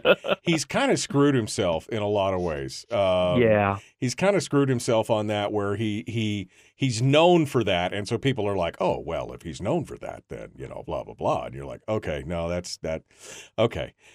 Well, uh, I'm excited to see it. It's in theaters now. I, like I said, I just saw the trailer. Is it is it going to be on stream, or do I have to wait for the? Do I have to? No, you the- gotta you gotta wait a little while. You're gonna have to wait until it's played out in the theaters. Now, uh, you know, I have a feeling uh, like three months seems to be the window now. Three months. Three months is the new window. Okay. Yep. Well, I suppose I can. I suppose I could wait three months uh, to do it. Hey, Uh, if it does badly, it could show up quicker. You know. well, that's you could true. always root for I, that. I don't want to know. That's, Yeah. that's just wrong. I won't do that. Well, and you know, now that I think about it, it's a Universal film, and then they tend to bring their stuff out a little bit quicker on streaming. It Yeah. might not be three months. I will have to look this up for you. Yeah. Okay. Well, um, I would love to. Uh, I, I'd love to. I'd love to see it. I'd love to watch it. Willie Waffle WaffleMovies.com. Um, thank you, my friend. Anything else you're? Anything else you're looking forward that we didn't talk about this week that you're really excited about? No, I mean that's really it. You know, we we we left it all on the field today. Okay. man. Well, that's that's fine. Uh, I'm waiting for some new shows to uh, come up. Uh, what did I What did I watch? I was watching. Uh, uh, oh, Resident Alien season three is out now. Oh, there you go. That's there you fun. Uh, and I'm watching. Uh, I'm watching Download. Did you watch that on Amazon Prime? No, I have not. It's funny. It's very fun. All right. I enjoy that. Oh. But but you know, it's it, it, it like 30 minute, 25 minute episodes. It's pretty easy to consume. You know, kind of thing. Um, You know what I got to throw out there? You know What? what we didn't talk about? What's that? Real, real quick for everybody. There's going to be a new reality show coming to Paramount Plus. The Family Stallone. Yes. Oh, oh, Sylvester that's- Stallone's three daughters who don't want to get real jobs talked Right. him into doing a reality show Oh, so they no. can make some money. Oh no. Okay. all right. Well, I'm all I'm all about that. I'm all about that. Okay. Well, we'll see. We'll see what it's back. All right, my friend. Well, it's good to talk with you. We will talk with you again soon. Thank you for being part of it. You got it, man. Talk to you next week. Folks, we will see you tomorrow. No, I won't see you tomorrow. I'll see you on Monday. Haha. See how that works? The Michael Duke Show, Common Sense Radio.